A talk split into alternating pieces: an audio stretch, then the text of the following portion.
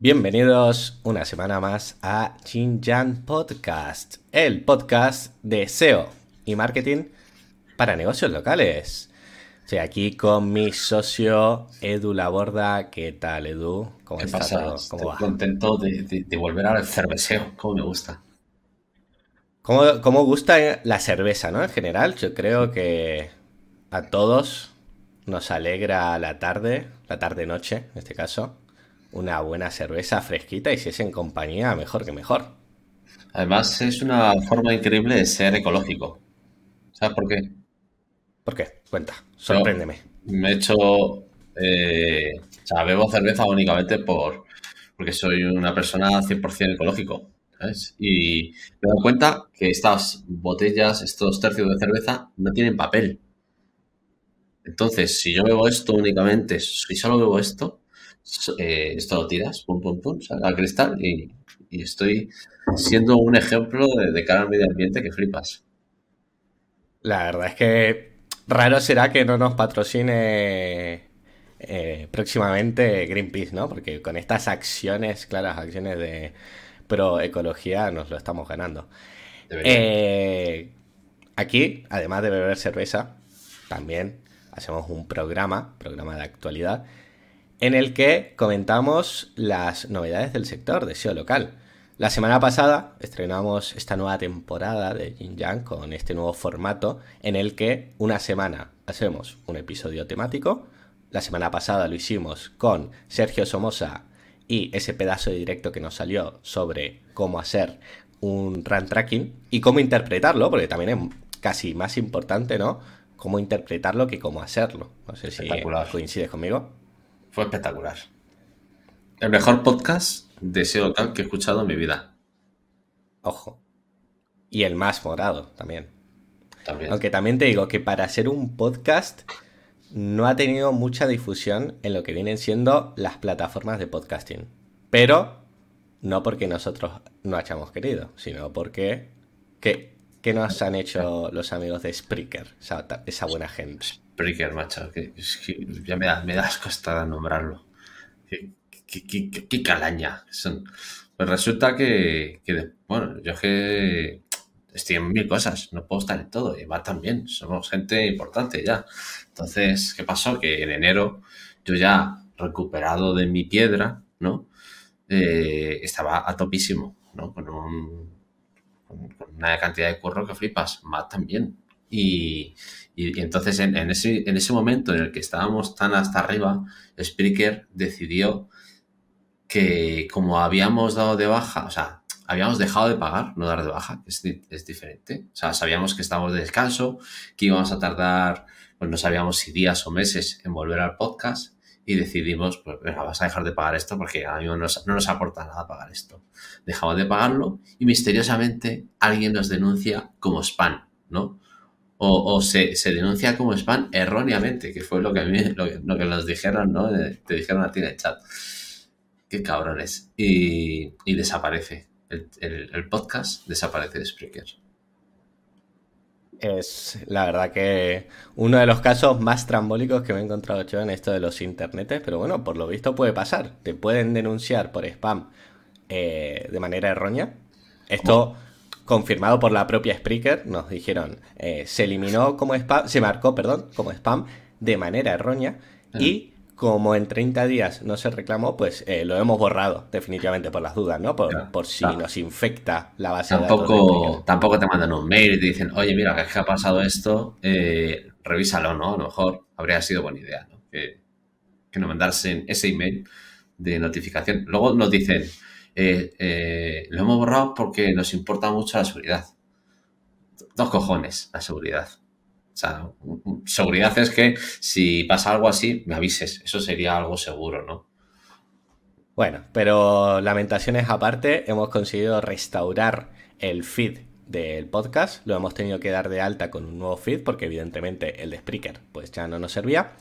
Y eh, ahora pues mm, lo que nos vendría muy bien es que todos aquellos que nos escuchaban anteriormente en su plataforma de podcasting favorito, ya sea Spotify, eh, Google Podcast, Amazon Music, Evox o donde sea, nos vuelva a buscar volvéis a poner Jinjan Podcast SEO local y lo volvéis a agregar como un programa de los que tenéis entre vuestros programas favoritos. ¿Por qué? Porque si no, si nos teníais agregado de antes y no lo actualizáis, los nuevos programas pues no os van a aparecer básicamente porque el feed es distinto. Así que ya sabéis, y ojo, buscáis, nos agregáis y... Ojo, yo sé que sois gente molona, gente que si no es unicornio todavía, eh, en algún momento lo será, porque en, el mundo hay dos tipos de personas, los que ya son unicornios y los que lo serán en algún momento. Entonces os pedimos a todos los futuros unicornios y ya unicornios que os tiréis el rollo, joder, ya hagáis esto de, seguir al podcast y no solo eso, sino poner un comentario, no por poner, ya a mí me viene bien la información de valor de qué os ha parecido. ¿Que ha sido una mierda? No pasa nada. Oye, habéis estado flojos, no pasa nada, nos ponemos las pilas y, conseguimos aquí que venga el, Papa, si hace falta, ¿no? Que nos hable de SEO local, eh, donde sea. Y, y si, y, si os ha molado, también lo ponéis. Oye, el episodio de hoy es espectacular. Me ha cambiado la vida eh, para el resto de los días. No, yo, lo veo, lo veo así. Creo que es algo que, nos deben casi. ¿Tú cómo lo ves? Yo solo digo que eh, todos los comentarios que nos pongan, tanto buenos como malos, los leeremos aquí, riguroso directo en este podcast. Así que alguno que sea más o menos creativo, a lo mejor puede hasta colar spam. Y mira, eso, eso que te llevas por la carita. Pero bueno, eh, yo creo que ya podemos dejar de lado la parte de las lamentaciones y coméntame, ¿qué tal tu semana? ¿Qué has hecho estos días, Edu? Pues he estado preparando las nuevas clases del último curso de eh, verificación de fichas. Porque el jueves eh, vamos a comentar muchas cosas. Y, y, una de ellas es esa. Ya he hecho un poquito de spoiler, ¿no? A lo mejor. Pero, no pasa nada, es un, es un curso que ya teníamos, ¿no? Que lo llevamos, hablamos, llevamos hablando mucho tiempo de él y, bueno, pues hay, hay nuevas clases. Y aparte de eso, he estado haciendo muchas consultorías y he decidido subir el precio de las consultorías. Porque... Aquí nos vendría bien el ruidito este del, este? del dineret, ¿no? A ver. ¿No sale? Hoy, hoy no habíamos preparado eh, la postproducción de, del otro día. Pero bueno, sí, ¿no? Te, te hago mucho ruido de monedas. Chin chin. No, de caja, de caja, ¿no? De facturación. Chin chin. Pues, sí, sí, lo tenía en 120 euros, eh, que al final se, se, compone de tres horas realmente, porque es una hora de previo estudio de la consultoría, una hora durante el estudio, durante la consultoría, y luego una hora después eh, planificando un poco eh, pues todo lo que tiene que hacer esa persona para que su vida cambie, ¿no? como, como especialista de SEO local o como queréis llamarlo. Y, joder, es que últimamente la gente, los que pagaban eran muchas veces empresas. Y, me daba la sensación de que como el precio para una empresa era bajo, eh, no se lo tomaban tan en serio. Entonces he pensado, joder, si pegamos aquí eh, un buen, ¿sabes? Un buen estacazo, o, o sea, lo que debería ser una consultoría eh, en, en, condiciones, ¿no? El precio de una consultoría en condiciones, pues tiene que valer lo que vale. Y al final, si, si te estoy dando la clave para que siete negocios eh, eh, que no te estaban rankeando por X motivo, te estoy diciendo el motivo y te estoy ayudando a que eso mejore, creo que eso, eh, el, el, retorno que va a tener va a ser brutal. Y me parecía muy barato. Tal y como lo tenía por 120 euros, me parecía muy barato. Así que lo he subido a 360 euros. De forma que uh. me quito muchísima gente, ¿no? Que, realmente no la iba a aprovechar porque 120 euros tiene cualquiera en cualquier momento. Y lo que he hecho ha sido eh, a mis queridos unicornios, eh, si quieren una consultoría, antes tenía no sé si era un 60% de descuento, algo así, un 50%, antes tenía un 50%. Y ahora van a tener un 85% de descuento.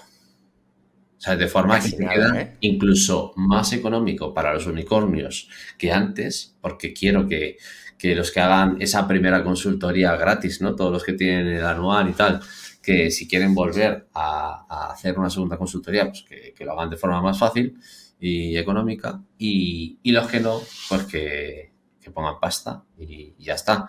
Y, ese tiempo que invierto en ellos será un tiempo todavía de, mayor calidad porque me lo podré permitir por ese precio. Podemos decir que esto es un filtro, un filtro anti es un filtro, es un filtro. Yo sé que van a salir muchas menos consultorías, pero eh, yo voy a ser mucho más feliz cuando salga una. Y, y voy a tener más, ya tener más tiempo para dedicar a, otros servicios, proyectos y cosas. Pues maravilloso, me parece una idea estupenda, merece mucho la pena. Mi semana no ha sido tan productiva como la tuya, básicamente porque he estado internado en el hospital, nada grave, que nadie se asuste, todavía estoy joven y sano, pero nada, básicamente era una operación de que no respiraba bien por un orificio de mi querida nariz de unicornio y me lo han arreglado. Me han hecho ahí una, como una puesta a punto en el taller. Así que me he tirado todo el fin de semana, vamos, un fin de semana impresionante. Yo te dije el año pasado Mejor que, en marinador, ¿eh? El año pasado te, lo comenté, dije, yo creo que, el sexo por ahí no te va a ir bien. Y tú, no, no, no pasa nada. Al final, mira, te han tenido que operar. Yo quería aprovechar y digo, bueno, pues ya que estamos, ¿no? Pues me quitas la nariz y me pones directamente un cuerno de unicornio, pero se ve que no, que esas cosas no las hacen, así que pues nada, eh, hay que pasar con la faena. También aprovecho para decir pues que si se me escucha un poco congestionado y tal, es porque sigo eh, con el, el postoperatorio y también es mi excusa pública para que en este cerveceo yo no esté tomando una cerveza. Porque oh. claro, aquí un cerveceo sin cerveza, ¿qué es? Pero yo creo que, Edu, por esta vez, teniendo en cuenta estos motivos. Uy, ¿qué tienes ahí? Ojo. Mira, qué sonido, ¿eh? eh describe para los del podcast, para nuestra querida gente del podcast que no nos pueda ver, ¿qué, vas a hacer a continuación para estrenar esta nueva temporada de Cerveceo?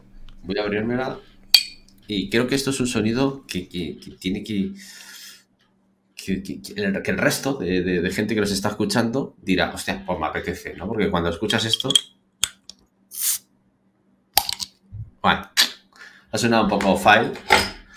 Pero... Hay que, pulir un poquito ese. Ah, a ver, ¿se huele ese movimiento. ¿El no se huele? No, no, no.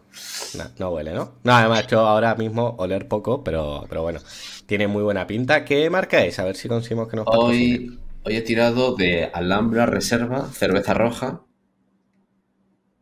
Y ya está. No pone nada más. Pues ya sabe esa gente de Alhambra, si nos quiere patrocinar, estaríamos encantados de tener, aunque sea que nos paguen con cervezas, ¿no? Si con eso oh, nosotros. Hombre, sí. Sería perfecto que Torreno de Soria y Alhambra nos patrocinasen estos eventos. estos podcasts, ¿no? Pues nada, eh, empezamos ya con la mandanguita, ¿no? Porque aquí no estamos solo para contar nuestras penurias y beber cerveza, sino que vamos a comentar las noticias y los temas de actualidad del SEO local y el marketing para negocios locales. Así que si te parece, vamos a empezar con la primera noticia del día. Me parece. A ver si me he querido compartir pantalla me funciona. Confírmame que está todo ok. Se ve perfecto. Una chica con Se ve perfecto, ¿no? Pues tenemos aquí la primera noticia del día y es que Google revela cómo detecta reseñas falsas de empresas locales. Empezamos con una noticia fuerte, una noticia que tiene chicha, y es que Google ha publicado un informe en el que ha compartido la evolución de sus eh, sistemas de aprendizaje automático para detectar y eliminar reseñas falsas. Comentan que eh, durante el año pasado eliminaron más de 200 millones de fotos, más de 7 millones de vídeos y bloquearon o eliminaron más de 115 millones de revisiones que no correspondían. Todos estos números representan básicamente un aumento del 20% con respecto al año anterior. No sé si tú esto lo has notado, Edu. Yo creo que sí. Bueno, se eh, están eh, poniendo las botas, ¿no? Eh, bloqueando. como todos los años. Yo estos informes los he visto varias veces y realmente no te cuentan la, la, realidad, ¿sabes? De lo que hay. es como, es como un, contenido muy mainstream, ¿sabes? Que, es para todo el mundo y que, como que hay mucho titular aquí, pero luego La realidad de esto es que todos los años pasa lo mismo, que además suele ser en, las mismas fechas y que los cambios suelen ser mínimos y además suelen ser cagadas, que luego rectifican y vuelve toda la normalidad. Entonces, es una forma de ellos ponerse esa medallita, pero que realmente no, no va a ninguna parte. Pero tú no notas como que cada vez eh, están, eh, o sea, que es más complicado meter reseñas, incluso reseñas que son legítimas. O sea, yo creo que sí que hay una cierta tendencia a que de una manera más automática, porque al final hacer esto de manera manual es imposible, pero que si de una manera automática muchas reseñas y revisiones o incluso a la hora de subir fotos o vídeos eh, se, están bloqueando, o sea, se están poniendo como mucho más estrictos a la hora de admitir estos, estos contenidos. No sé incluso si se están pasando de precavidos. Eso es, ese es el problema, y es que muchísimas reseñas que son auténticas pasan por falsas. Entonces, ese número está hinchado de una manera brutal.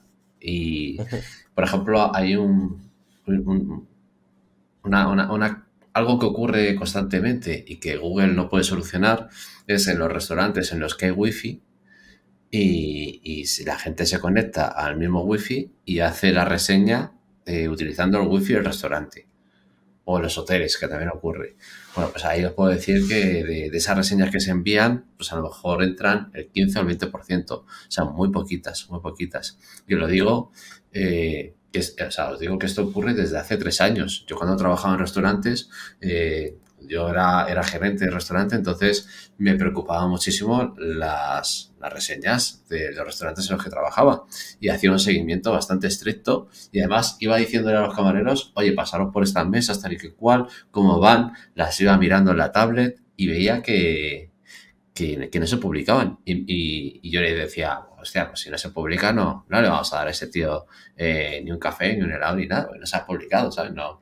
Y, el tío se quejaba. Y yo iba a la mesa y me decía, joder, es que la ha puesto. Evidentemente en su perfil estaba esa reseña.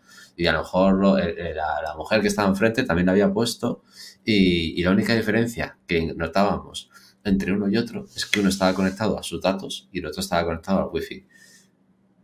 Entonces ya decidimos que pedíamos a la gente que, oye, no te conectes al wifi para hacer la reseña porque lo más seguro es que no entre. Mm. Claro, a lo mejor lo estaba tomando como que era el, propio local, ¿no? Eh, poniéndose reseñas a sí mismo.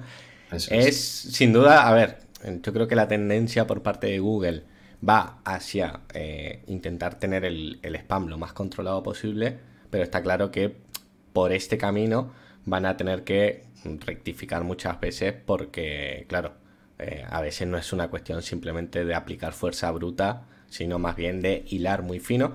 Y yo creo que todos los que de alguna manera u otra trabajamos reputación online nos vamos a tener que afinar mucho las técnicas, ¿no? Yo creo que esto tú lo controlas bastante bien a la hora de eh, fomentar reseñas nuevas, ¿no? Eh, de aquí han salido algunas conclusiones interesantes, ¿no? en, en este documento que compartió Google y es que dicen que el año pasado lanzaron una importante actualización en sus modelos de aprendizaje automático. Estos llevan utilizando inteligencia artificial mucho tiempo en, Google Maps para, estas funciones.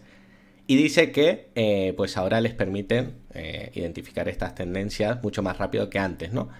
Un ejemplo que ponen es que estos sistemas detectaron un repunte de muchos perfiles comerciales en los que sus sitios web tenían el dominio .design o .top o .top, perdón, eh, en estos perfiles fake.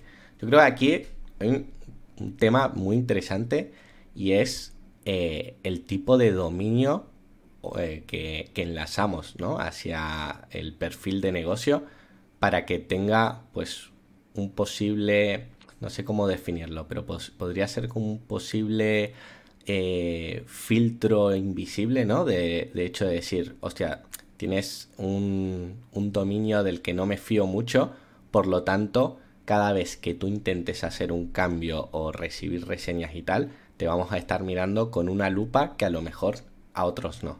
¿A ti qué te parece? Ah, yo esto en, realidad no lo he detectado. Sí que he detectado que las fichas que no tienen web o que son nueves, o sea, que son nuevas, eh, son mucho más complicadas a la hora de hacer esas reseñas, pero tampoco en España se utiliza mucho este tipo de dominios, ¿no? De, de SIN o top. pues no, no tengo claro, Aquí es un ejemplo, o sea, te están poniendo dos, ¿no? Pero se me ocurre quizás estos dominios eh, que suelen salir con, ofertas, ¿no? De los que te puedes comprar por, un euro y tal, que suelen ser muy carne de spammer y que a lo mejor, pues, mira, eh, si estás pensando en montar eh, nichos, ¿no? De, de rank and red y crearle sus fichas, pues creo que es interesante tenerlo en cuenta a la, a, la, hora de elegir un dominio u otro.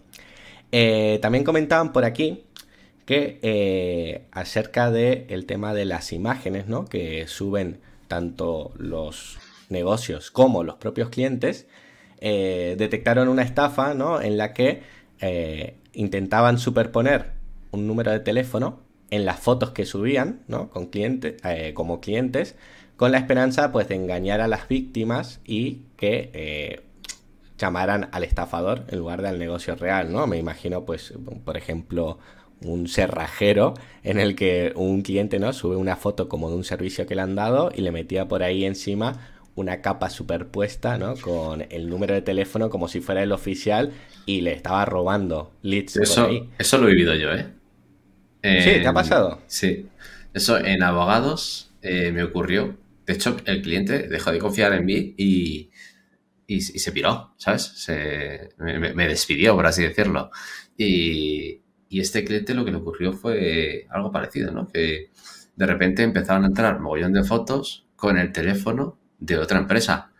Y además habían utilizado un, no sé si llamarlo overlay o, pero un diseño muy, muy similar al que había utilizado yo para todas las publicaciones. O sea, yo le había dado como unas tonalidades marrones y tal, y una letra. Y entonces ellos, en la foto, o sea, montaron fotos típicas con banco de imágenes, eh, con el mazo este de los abogados y tal, el martillo ese, muchas imágenes de ese tipo, y metían su teléfono mm, mm, y respetando muy bien ese, esos colores de, diseño que yo, que yo le había metido. Lo hicieron muy bien. Entonces el tío, pues eh, yo entiendo que era muy difícil confiar en mí en ese momento, ¿no? De, joder, que, es que parece totalmente que... Y, el tío me dijo, mira, por si acaso, pues voy a dejar de de, a prescindir de tus servicios porque me parece muy raro, no entiendo. Es el auténtico Black, Black Hat, ¿no? Los famosos. eso entraría dentro de los Dark Patterns que comentaba en su día eh, Mark Ruels. Mm, a ver, Dark Patterns suele ser más cuando tú pinchas, ¿no? Cuando, pero podría ser un poco. Especie. A lo mejor caso... de traer a Mark para que nos comente esos temas oscuros. Más que nada porque puede ser no tanto, o sea, no para aplicarlo, no seáis maleantes, eh, sino para estar prevenido, ¿no? En un caso de que te pueda pasar así, a ti, como te pasó a ti, eh, y que sepas, pues, de dónde puede venir el asunto. Yo, lo he hecho pues, también. Pero, oh, ojo. Arroba, arroba, ojo, eh, que esto, esto se publica. esto se interesa. Esto se interesa. A ver, a ver. O no, no sé.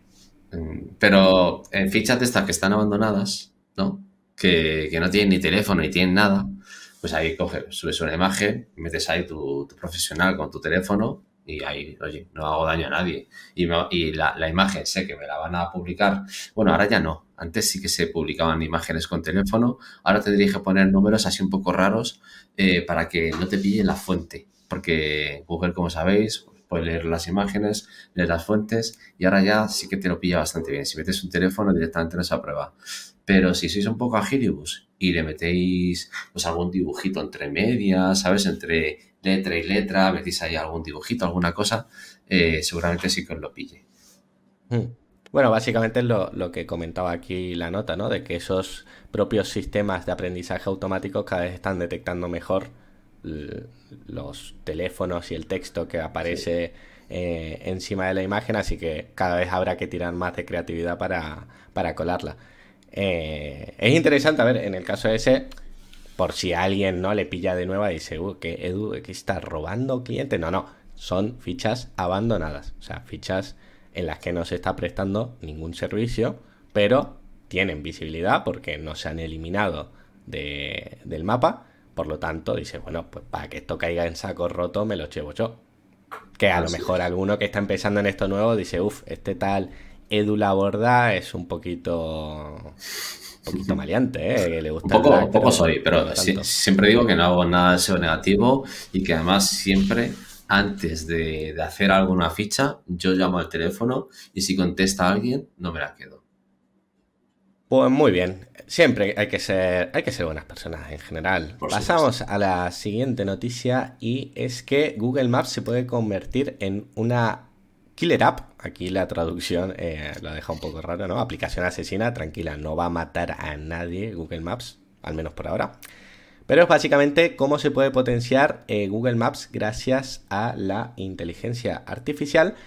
Y básicamente, pues, eh, nos comenta ¿no? en este artículo de, opinión de Rafat Ali que la búsqueda conversacional pues está a punto de convertirse eh, tremendamente útil en el tema de los mapas para marcarte tanto puntos de interés, crearte recomendaciones personalizadas y también rutas eh, geográficas pues que se adapten a, tus, a tus gustos y tus intereses. Eh, básicamente pues también nos comenta que eh, si fusionan la parte de Google LLM, que es el algoritmo de, de, guía que utiliza Google, pues podrían eso, vitaminar de alguna manera el, el propio buscador de Maps y hacer pues eso, pues que todas las recomendaciones pues sean más relevantes. No sé si a ti te parece que esto puede ser viable en, un futuro cercano, que se rediseñe de, ser, de cierta manera tanto en el backend como en el front de la aplicación para que los resultados que veamos sean cada vez más personalizados, que ya no haya a lo mejor un top 20 estándar, ¿no? Eh, para una zona, como tenemos ahora, sino que dependiendo un poco de, de tu perfil, tú veas un top y yo vea otro. Yo esto siempre lo he pensado, que iba a ser así y tiene todo el sentido del mundo.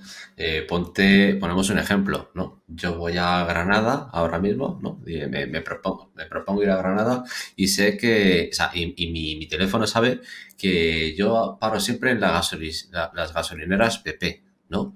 Y que además me gusta comer torrendos y que además, eh, yo qué sé, eh, bueno, a lo mejor con, con, esto ya nos puede servir, ¿no? Como ejemplo. Y, Google, cuando yo le digo que me marque un itinerario para ir a Barcelona, eh, quizás cuando yo le diga buscar gasolineras, ya directamente en el ABC Pack este no que te marca, eh, me marca las, las, las CEPSA o las BPs o las gasolineras que a mí más me gustan, ¿no? Porque dice, pues si, si, a este hombre le gustan estas gasolineras, pues vamos a ofrecerle primero estas gasolineras y luego el resto.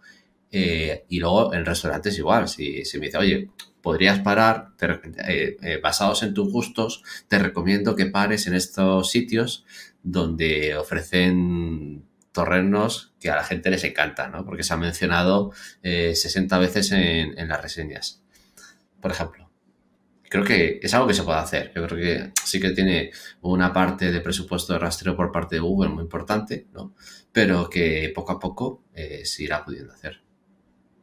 Claro, esa, es otra, ¿no? A ver hasta qué punto es viable esto a nivel de consumo de recursos, porque la idea, la teoría está muy bien, pero claro, yo no sé hasta qué punto, porque cuántos millones y millones de usuarios hay en, Maps. Es cierto que de alguna manera u otra nosotros ya tenemos personalización en la parte de buscador, pero es una personalización mucho más simple. O sea, aquí tendría que estar recopilando datos de una manera. Yo siempre he pensado que, porque al final en nuestros teléfonos eh, tenemos un ajuste, sobre todo los que tenemos Android, que en la parte de anuncios nos, nos, nos mete ahí una cantidad de datos que flipáis, ¿vale? Esto lo, lo, lo, eliminas, los anuncios de, de, de, configuración en la parte de tu perfil. Y, y vais a ver que, que, liberáis un montón de, espacio y además que eh, vuestro navegador cambia por completo, ¿sabes? En cuanto a, lo que te recomienda eh, el, remarketing, ¿no? Y, creo que al final va a ocurrir un poco eso, ¿no? Que nuestros teléfonos van a memorizar mucho contenido relevante sobre nuestros gustos para que Google no tenga que procesar toda esa información, sino que solo parte. Eso sería lo más inteligente por parte de Google y siendo Android eh, parte de, de Google tendría mucho sentido. Yo creo que ya lo están haciendo y creo que cada vez pues eh, nuestros dispositivos trabajarán más para Google y menos para nosotros. Nos comen los robots, Edu. Nos comen, nos comen. Nos comen. Nos, comen. Eh, había pensado, mientras hablábamos de esto, ¿no? Porque cierto que es el primer programa, pero tiene pinta de que la tendencia, la tónica general va a ir por aquí, que cada vez que hagamos o comentemos una noticia de IA, chupito de cerveza. En este caso tú, yo recuerdo que no, puedo beber, pero dale, dale un buen trago, hombre, porque yo creo que todo esto de inteligencia artificial nos va a acompañar eh, Iba a decir un buen rato, pero vete, sí, sí, vete a saber si ya no es un, un permanente. Y, y, sí, yo creo que tanto Google Maps como el buscador van a, cambiar radicalmente, tanto, repito, el front, que es lo que vemos nosotros, como lo que hay detrás. Que muchas veces nos pensamos de que como el buscador a nivel de diseño no ha cambiado mucho, sigue estando igual, pero es que una cosa es lo que tú ves y otra el funcionamiento por detrás, ¿no? Así que sí, sí, yo creo que nos quedan muchas cositas eh, en cuanto a novedades pero bueno, las estaremos aquí para comentarlas, otra cosa no. Pero eh, comentar noticias no, nos gusta, y más si es con una cerveza de por medio. Es curioso porque ahora pasamos a, una noticia eh, que, claro, venimos de una que podría ser el futuro ¿no? del show local y, y vamos a otra que es eh, el prehistórico del show local, ¿no? Y es eh, esa famosa técnica de utilizar la palabra cerca de mí en el título de tu negocio para que cuando alguien haga una búsqueda, por ejemplo, peluquería cerca de mí, pues Google lo tome como una búsqueda de marca y no como una búsqueda ¿no? de, de, comparativa local. Y eh, hay un restaurante tailandés que ha llevado esto al extremo, ¿vale? Para los que nos estén escuchando en podcast, estamos viendo ahora mismo la fachada de un restaurante que se llama Thai Food Near Me, que traducido al español vendría a ser comida tailandesa cerca de mí. Eh, bueno, sin duda esta gente, el SEO local lo evangelizan al máximo. No sé a ti, Edu, ¿qué, ¿qué, te parece? O sea, ¿tú lo harías? ¿Tú si tuvieras un restaurante le pondrías de nombre cerca de mí? Yo con la, con la información que tengo a día de hoy, lo haría. Tú lo harías, pero ten en cuenta que esto, esto no es como luego irte a la ficha y actualizar el nombre. ¿eh? Aquí, cuando tú creas un, negocio físico como tal, el tema del nombre es cosa seria, el nombre comercial. No sé, pero luego al final hay. Si eres un poco creativo, pues hacer ahí mogollón de cosas eh, con el cerca de mí y tal. creo que tiene, a ver, si lo hacen muchos y se populiza, pues ya no. Pero si hay tres negocios, cuatro en España, de diferentes, ¿no? que, vendan diferentes productos y tal, y lo hacen, lo veo totalmente apropiado.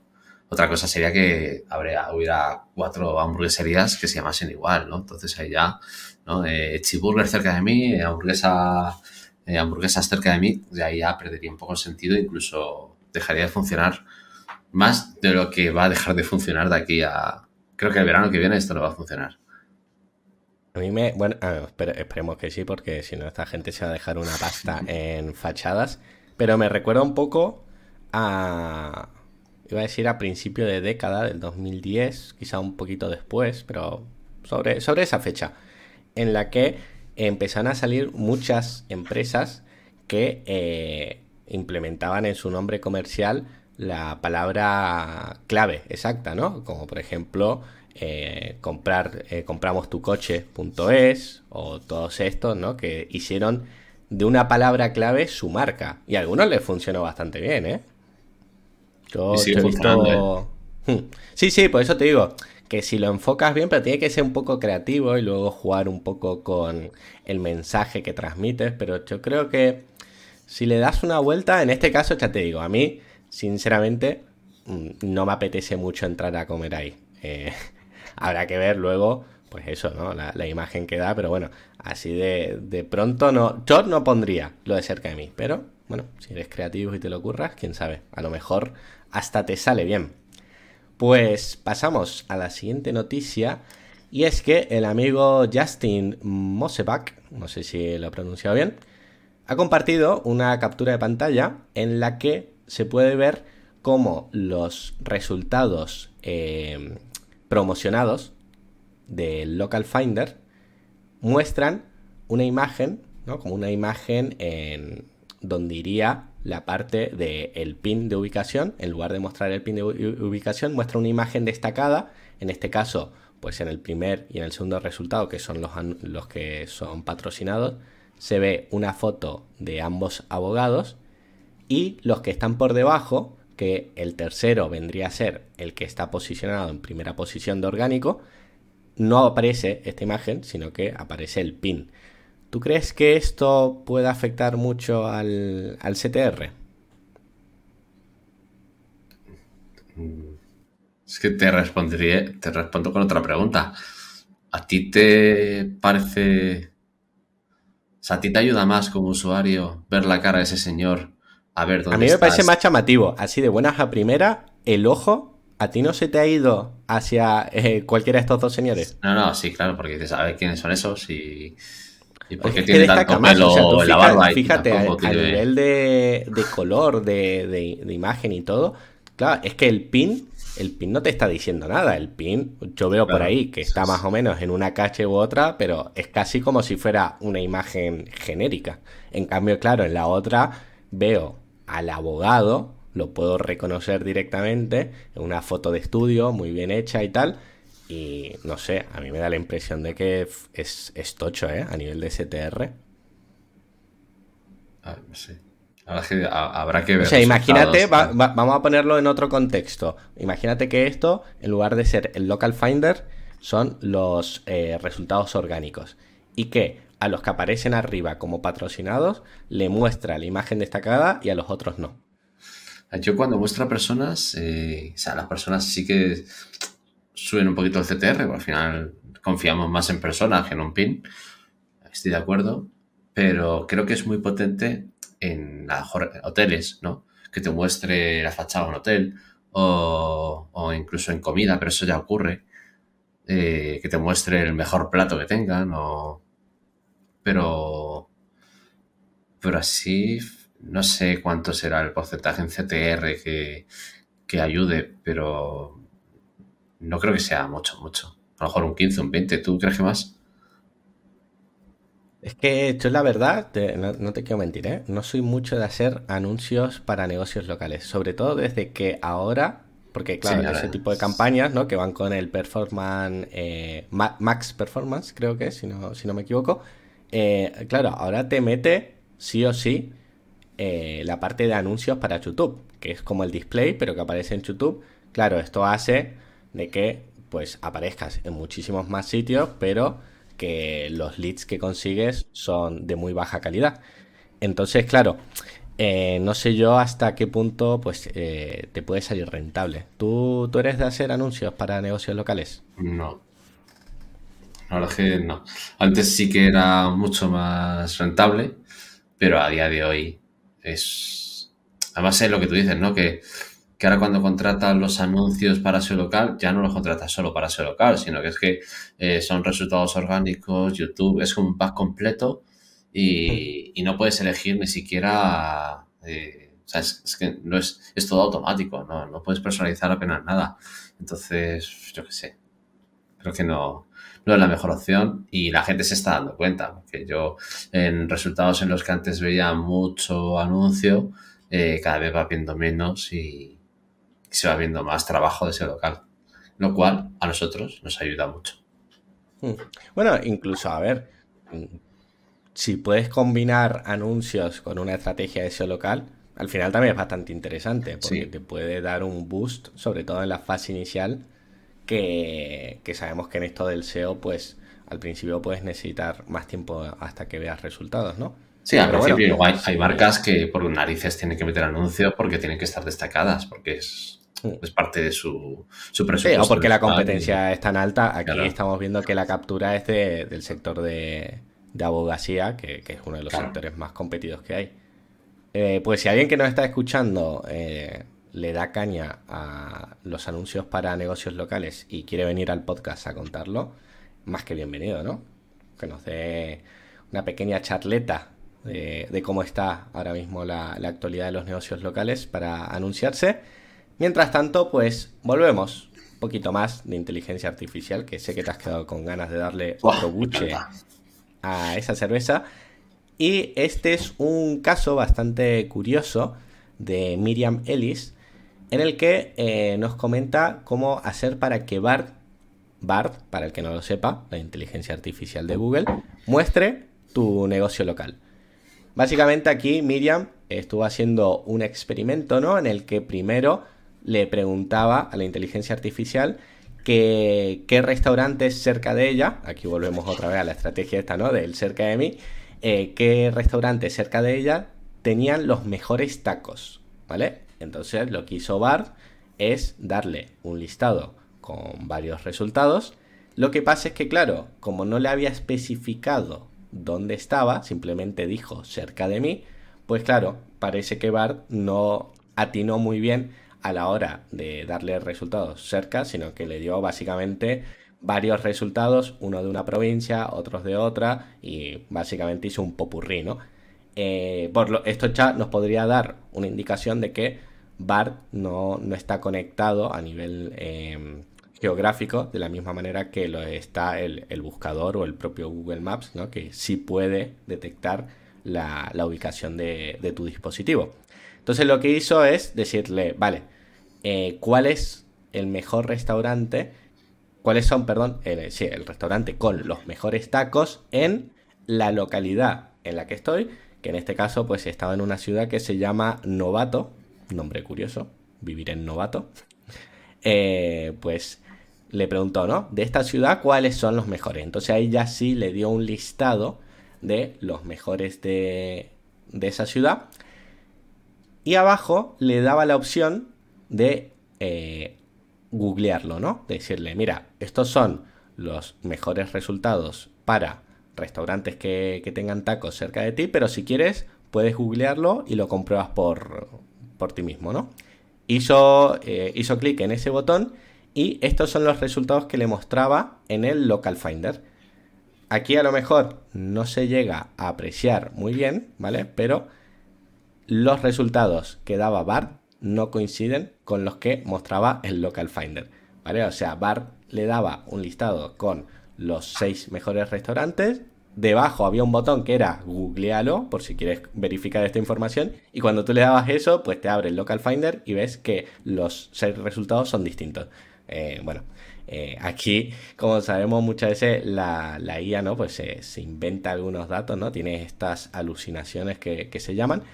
Eh, pero siguió un poco con la prueba, ¿no? Para ver por qué habían algunos restaurantes que, eran distintos, ¿no? Del listado de seis, pues solo tres coincidían, pero ninguno en la misma, en la misma posición.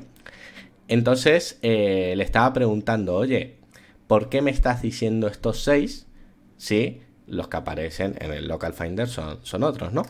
Y aquí pues ya el propio bar le, le sacó un listado de qué, eh, qué puntos eh, destacaban de estos negocios sobre otros restaurantes que ofrecieran tacos. Por ejemplo, pues decían pues, que ofrecen tacos eh, auténticos, que tienen una gran variedad en su carta, que tienen un personal muy amable, etcétera, etcétera. Al final, distintas puntuaciones ¿no? que, destacaba sobre, sobre esos negocios.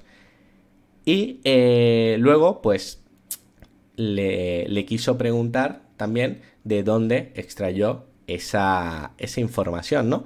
Y dice que por un lado, Bart le respondió que ha leído las reseñas, ¿no? Las reseñas de estos locales y que esa información acerca de tanto la variedad de la carta como el, personal, pues aparecían en textos de reseñas.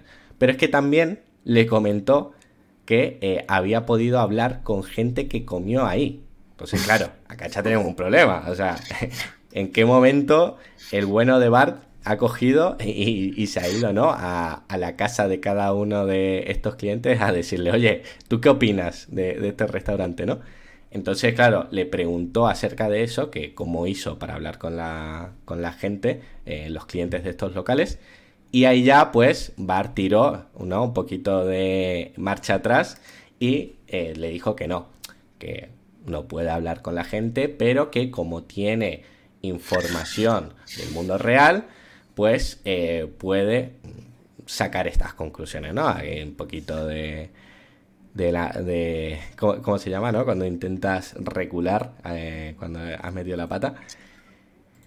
Eh, entonces, en este caso, pues nada, siguió aquí un poco investigando, ¿no? Y aquí hay una tabla bastante curiosa en la que compara el primer resultado que aparece en el local finder, ¿no? Con el primer resultado que te da BARD. Y podemos ver aquí una ligera diferencia, ¿no? De que el que aparece en primera posición para el local finder, pues tiene la palabra clave incluida en el título, la web eh, que tiene enlazada eh, como eh, URL del sitio tiene más autoridad de dominio y la que eligió BART lo que tiene es más reseñas y una mejor puntuación. Además, la antigüedad de la ficha es bastante mayor, 6 años más tiene, y eh, tiene una mayor cantidad de dominios apuntando hacia el sitio web.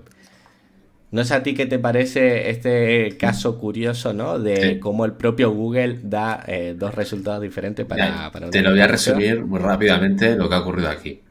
Y es que VAR no tiene resultados actuales. De hecho, los resultados que tiene scrapeados, por así decirlo, en cuanto a negocios locales, es de hace dos años, que esto no lo pone en ningún sitio, pero eh, el otro día cuando estuvimos haciendo eh, el experimento de comparar los resultados que nos daba Bing con los de PAR, con los de ChatGPT, eh, hicimos una búsqueda como esta y le pedimos cerrajeros cerca de mí en una ubicación muy concreta. Y, lo que vimos era que me estaba devolviendo resultados de negocios que había gestionado yo, ¿vale? De cerrajeros, y que en aquel momento tenían ese nombre y ahora tienen otro. Porque tuvimos que cambiarlo, nos tiraron la ficha y tuvimos que cambiarlo. Y había como dos resultados de fichas que eran mías, ¿vale? Y que tenían esos nombres anteriores y eran nombres de hace dos años. Entonces, eh, en resumen, lo que ocurre es que está tirando de esa base de datos de 2021 y ya está. Mm. ¿Tú crees que eh, en, 2021 o incluso un poco antes, eh, este, ¿no? El que aparece en primera posición, que es Tommy Salsas, podría estar en primera posición y ahora ya no lo está? Eso es. Interesante. Me, me concordaba a la perfección. De hecho, si alguien tiene un GeoGrid de 2021 y quiere que hagamos el experimento, yo estoy totalmente abierto a hacerlo para que lo comprobemos. Oye, pues la verdad es que puede, salir de ahí un, experimento bastante interesante. A mí también me llama la atención el tema de la diferencia tanto de la nota media como de la cantidad de reseñas. Al final, antes estábamos hablando ¿no? de que eh, Google Maps pueda intentar eh, personalizar cada, eh, cada perfil nuestro ¿no? para que tengamos resultados acorde a lo que a nosotros nos interesa y yo creo que gran fuente de la información que pueda coger para, que, para generar estas personalizaciones puede venir de ahí mismo, ¿no? De las reseñas, de los textos de las reseñas. Y de reseñas en citaciones. O sea, esas citaciones que, que Google ahora ya no, pero antes mostraba en el, en el, en Graph y que ahora ya no, porque ahora habéis visto ¿no? que es muy raro que te aparezcan esos lugares eh, que también tienen reseñas. Hubo un momento en el que te aparecían a lo mejor hasta tres negocios y te decía eh, cuántas reseñas tenían cada uno de ellos. Pues ahí eh, claramente tenía un scrapping bastante importante de todas esas citaciones y de todas esas reseñas. Entonces sí mm. que considero que puedes sacar información de, de todas esas reseñas de esos negocios que estaban ahí. Es una información que ya tiene y puede utilizar. Y, es ese mix ¿no? de reseñas que tenía con, la información que tenía en aquel momento y esas reseñas de citaciones que había scrapeado pues, en ese momento oportuno. Esto eh, yo creo que, en el futuro, el futuro cercano de este verano o algo así, ya estará bastante más actualizado y hará pues un, o sea, los resultados serán mucho más eh, cercanos al día en el que estamos. Mm. Sí, mi predicción va también por el, por el lado de que la parte de relevancia semántica cada vez va a tener más peso frente a la de autoridad. Fíjate aquí como el primer resultado que muestra a día de hoy en Google, pues es un resultado que es verdad que eh, su web pues tiene más autoridad de dominio, pero yo creo que la parte de eso de relevancia semántica, tanto desde las propias reseñas como de las situaciones y tal, cada vez va a tener mayor peso. E hilando, vas a ver que bien hilo, parezco un costurero, lo bien que hilo, porque a raíz de esto pasamos a la siguiente noticia, que es un artículo de Sterling Sky en el que nos comentan cómo sacarle todo el jugo a las justificaciones a través de los servicios. Eh, los servicios tanto los personalizados como los predefinidos. Eh, puede que algunos no lo sepan, pero cuando tú das de alta una ficha de negocio, hay una sección que se llama servicios en la que tú puedes seleccionar algunos servicios que ya aparecen sugeridos por Google y otros que los puedes eh, añadir tú de manera personalizada. Y parece que últimamente están saliendo muchas justificaciones que beben de, estas, eh, de estos eh, servicios, ¿no? un poco pues al hilo de, de lo que comentábamos antes. Aquí comenta pues que tanto los servicios predefinidos y los personalizados pues se pueden agregar desde tu propio perfil de empresa, que en 2019 es cuando empezaron a agregar una gran cantidad de, estos servicios y que continuamente están añadiendo nuevos y que hay algunas categorías pues que tienen más servicios predefinidos que otros, por ejemplo, los abogados que estábamos hablando antes, ¿no? Pues aquí podemos ver como solo para la categoría general de abogado ya puedes añadir muchos servicios predefinidos eh, y Luego están los otros que son los personalizados, que aquí hay, una cosa que me ha parecido muy curiosa, que esto a los que nos estén escuchando en podcast, estamos viendo cómo hay una justificación en la que se muestra un resultado ¿no? en primera posición para un perfil de negocio y lo justifica como que eh, provee un servicio que es eh, abogado de accidente de camiones Después aparece el emoji de un camión, que esto a mí me ha matado. Y luego en mayúscula, consultas gratis. O sea, colar una justificación de este tipo a mí me parece brutal. No sé si, si tú lo has hecho alguna vez, pero es, de locos. Yo lo estoy trabajando en autoescuelas, pero todavía no lo he conseguido, tío. Y molaría, ¿sabes lo que molaría? Eh, encontrar muchas justificaciones de estas y ver cómo, o sea, qué, es lo que Google está determinando, que, vale y lo, y lo, que no, bueno, lo que no, no lo vas a ver, pero lo que vale y luego replicarlo aquí, a ver qué pasa. Mm.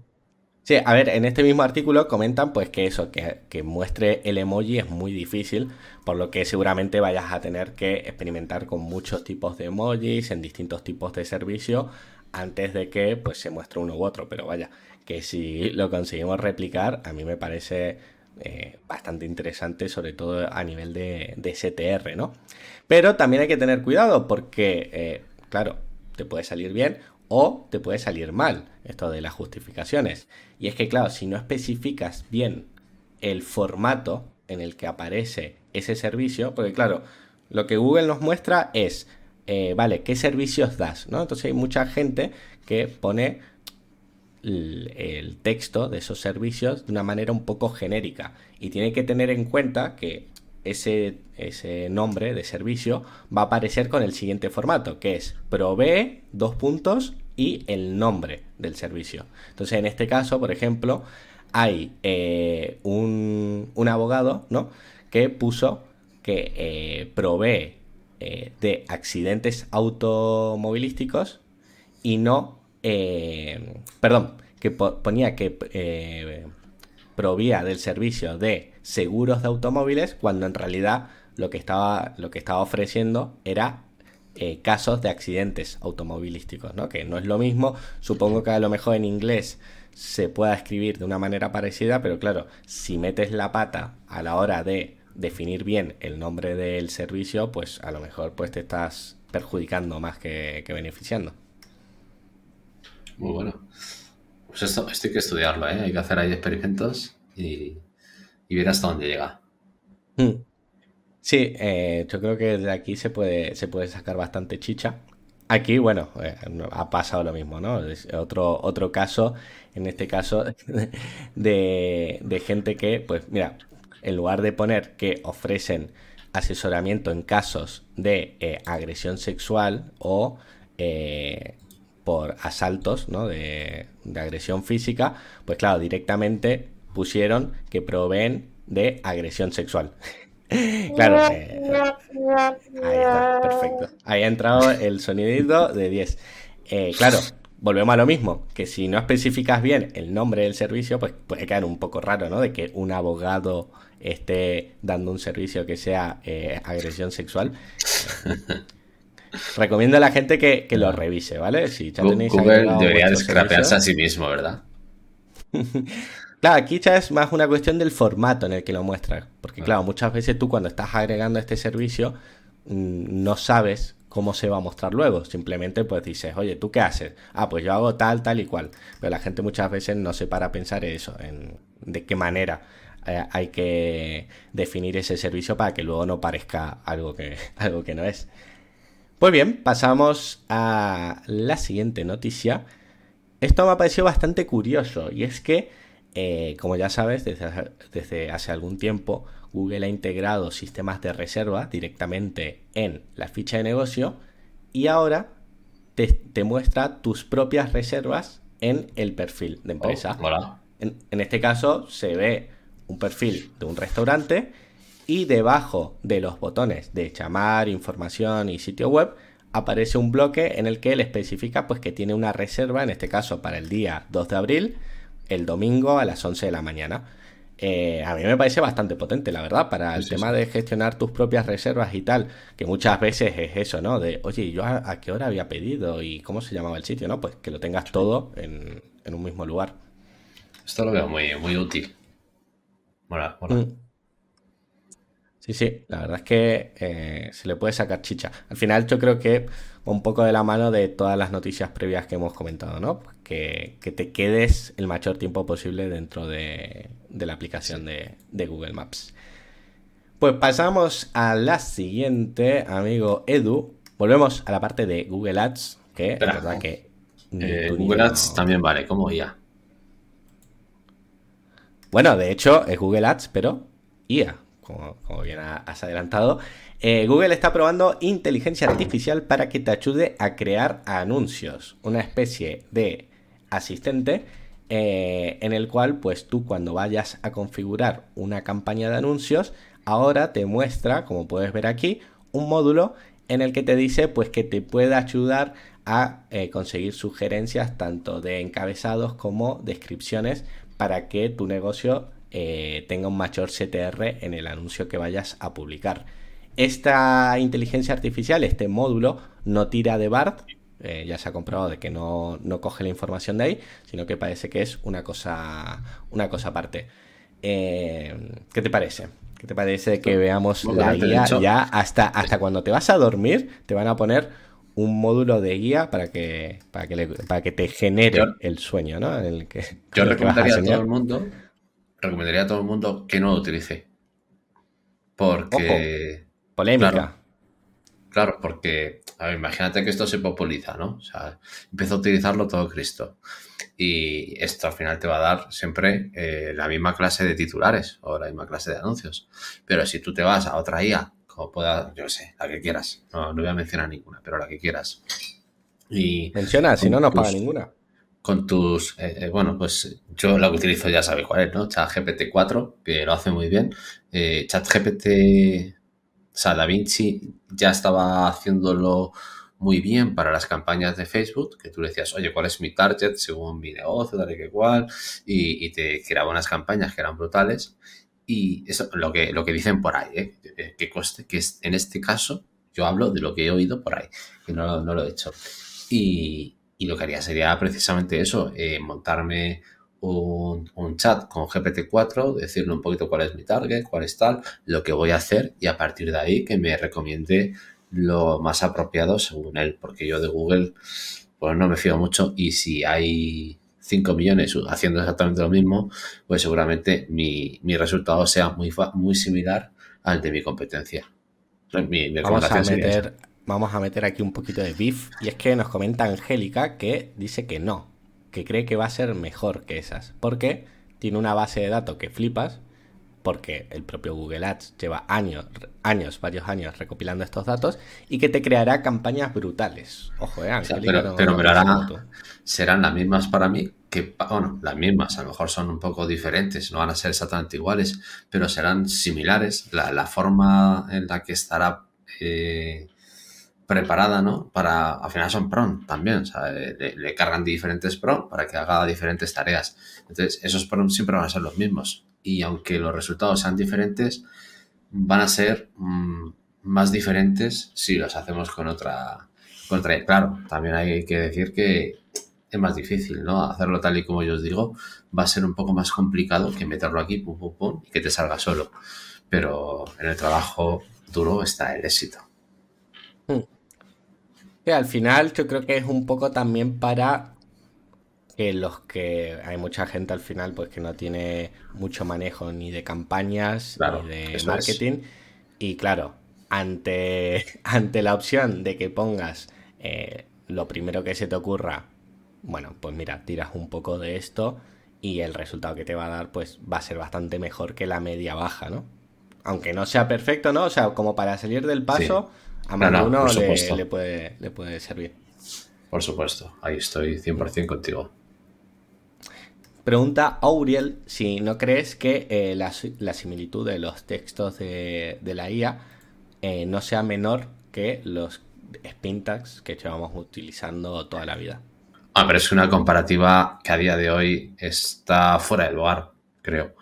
¿no? Porque yo creo que los spin tags ya es otra, es otra era y hay que dejarla y, y hay que comparar entre los resultados que nos dan las diferentes IAs que tenemos disponibles.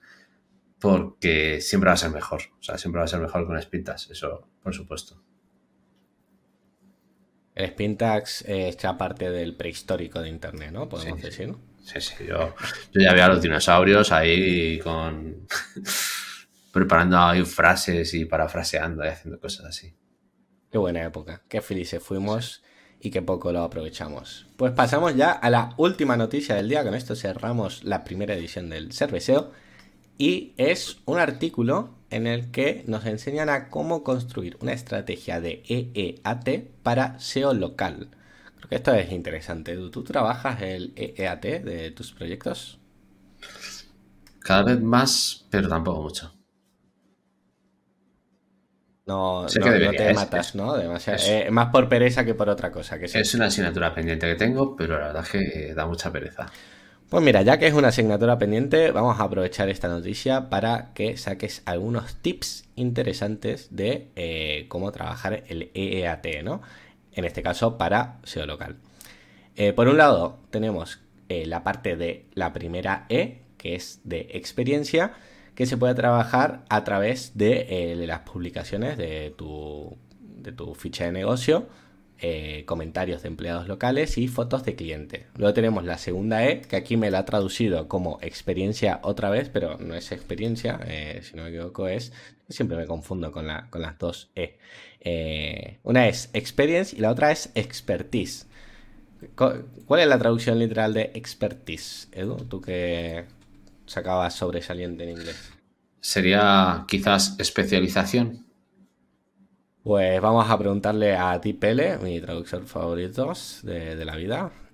No, experiencia, o sea, conocimientos técnicos. Sí, no sé, aquí al final. Bueno, son dos E, una es de experiencia y la otra, lo que ha dicho Edu, de la cual se puede, eh, lo puedes trabajar a través de las páginas de servicios locales, publicaciones de blog y demás.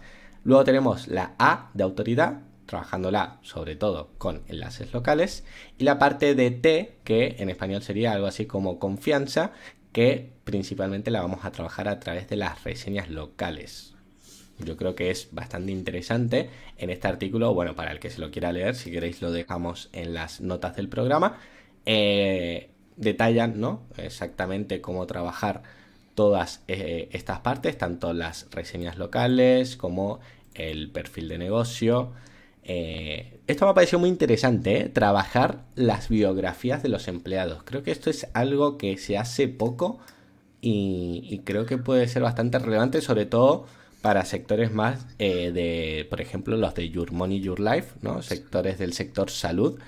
Creo que trabajar la, parte de biografías puede ser interesante. Hoy justo eh, he estado haciendo una consultoría que sobre el tema de psicología y, joder, es que lo hemos visto claramente, macho, que, que el hecho de trabajar las biografías de los empleados tanto su LinkedIn como su ficha en Top Doctor, ¿sabes? Y de estas situaciones y tal, es algo que, mejora de una forma brutal los la, la, ficha, ¿sabes? De, la clínica. Mm. Hemos visto varios ejemplos y en todas coincidía que cuando, de hecho, hemos visto ejemplos en los que el negocio no tenía reseñas y tú entrabas a los perfiles de los, de los sanitarios y tal y veías que esos perfiles a lo mejor en todo Doctor y tal tenían cincuenta y tantas reseñas. Y decías, claro, pues aquí están las reseñas que no vemos ¿no? en la ficha de negocio. Claro, sí, sí, totalmente. Luego tienes también la parte ¿no? para trabajar de, fotos de clientes. Eh, en este artículo pues nos comenta que eh, tu negocio pues no tendría que tener nada que ocultar, por lo tanto eh, deberías compartir imágenes que, que representen lo, más fiel posible la experiencia que ha tenido cada cliente, ¿no? Y eh, pedirle, evidentemente, permiso a estos usuarios para publicar imágenes, ¿no? Pero creo que es muy interesante también la parte esta de reseñas con imágenes y con vídeos para que den un extra de, vale, no me estás simplemente dejando cinco estrellas y un par de palabras bonitas, sino que estoy pudiendo visualizar de una forma clara que, tu experiencia pues ha sido como la que yo espero tener. De hecho, es algo que, vemos continuamente que funciona a la mar de bien, que cuando metes una reseña de estas se pone arriba y, no hay quien la saque. Hmm. Aquí nos habla de la segunda E, ¿no? En este caso la de expertise.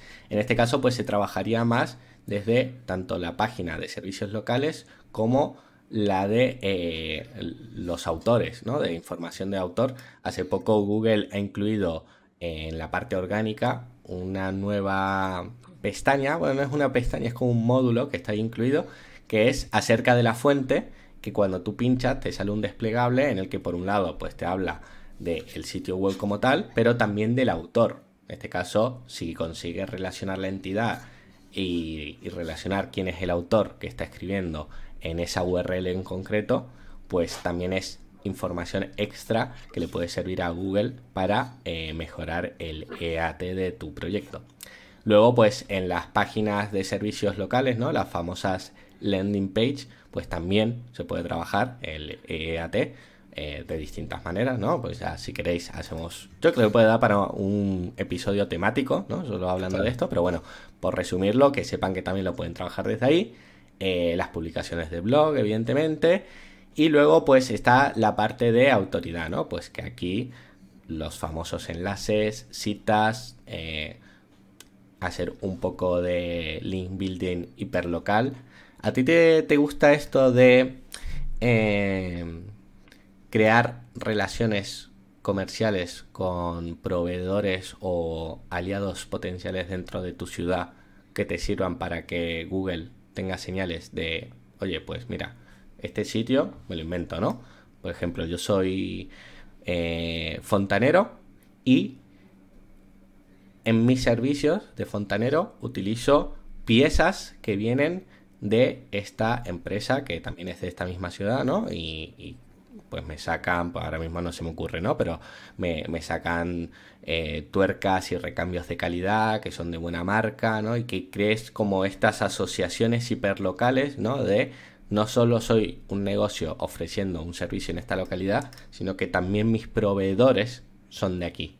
Y queda todo como agrupado y se crea como una especie de, de anillo semántico de, de autoridad local. ¿Tú cómo lo ves?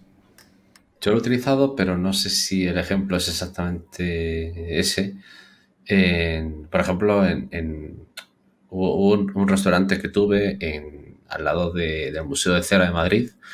Entonces, en la página web hicimos una parte dedicada al Museo de Cera de Madrid, ¿no? De si vas a visitar el Museo de Cera de Madrid, eh, te recomendamos que pases por nuestro restaurante en el que encontrarás una variedad de tal y, hacíamos pues esas menciones al, Museo de Cera. no sé si, contaría como, como parte bueno, es otra forma de, generar estas entidades, ¿no? Es decir, vale, pues yo soy un restaurante, el Museo de Cera está cerca. Eh, quizás se puede enfocar también de una manera de, eh, mira, el Museo de Cera tiene estos horarios, por lo que si quieres visitar el Museo de Cera, que sepas que puedes reservar eh, a esta hora en nuestro restaurante para que te dé tiempo tanto a visitarlo como luego para comer. ¿no? O hacer primero el almuerzo y luego te da tiempo a visitar el Museo de Cera. O vamos a hacer eventos temáticos eh, relacionados con otros que tenga el Museo de Cera, ¿no? Pues, por ejemplo, me lo invento, sacan una figura de cera de Froilán. Pues podemos hacer un menú que sea menú Froilán, ¿no? Que esté durante esa semana y, no sé, ideas, creatividad. Al final, tenemos que tirar de creatividad, tanto. Imaginación al poder, que dice Boluda, Eso, exacto. Eso es. Pues eh, yo creo que con esto querido amigo mío, podemos dar por concluido el primer cerveceo de la segunda temporada de Jinjan Podcast. Yo creo que nos ha quedado un, programa redondo, completo, con muchos temas de actualidad, mucha cerveza. Prometemos que la próxima semana, perdón, la próxima semana no, el próximo programa de tertulia, que es dentro de 15 días. La semana que viene tenemos un programa temático en el que vuelve uno de nuestros invitados favoritos, alguien al que le tenemos muchísimo cariño.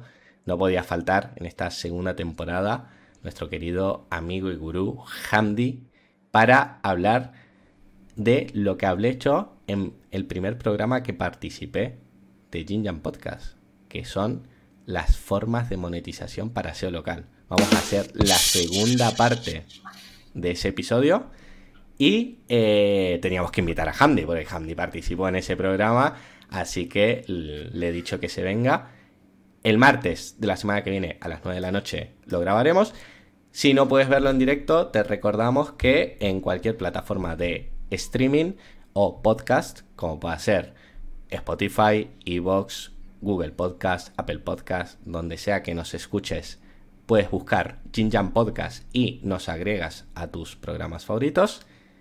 Y poco más, Edu. Bueno, dejar un comentario y contar, por favor, cómo pensáis que será el. Eh, o sea, ¿cómo, pensáis que, va a, funcionar BAR con, las búsquedas locales? Para dejarnos ahí un comentario un poco y los leemos. En el próximo programa los leemos. Y, además, a mí me da pie a beber más cerveza, porque todo lo que sea guía, ya sabéis que eh, me da ese buchito ¿no? de energía. IA igual a buchito de cerveza. Pues nada, muchísimas gracias a todos por venir. Nos vemos la semana que viene en un nuevo programa. Aloha a todos.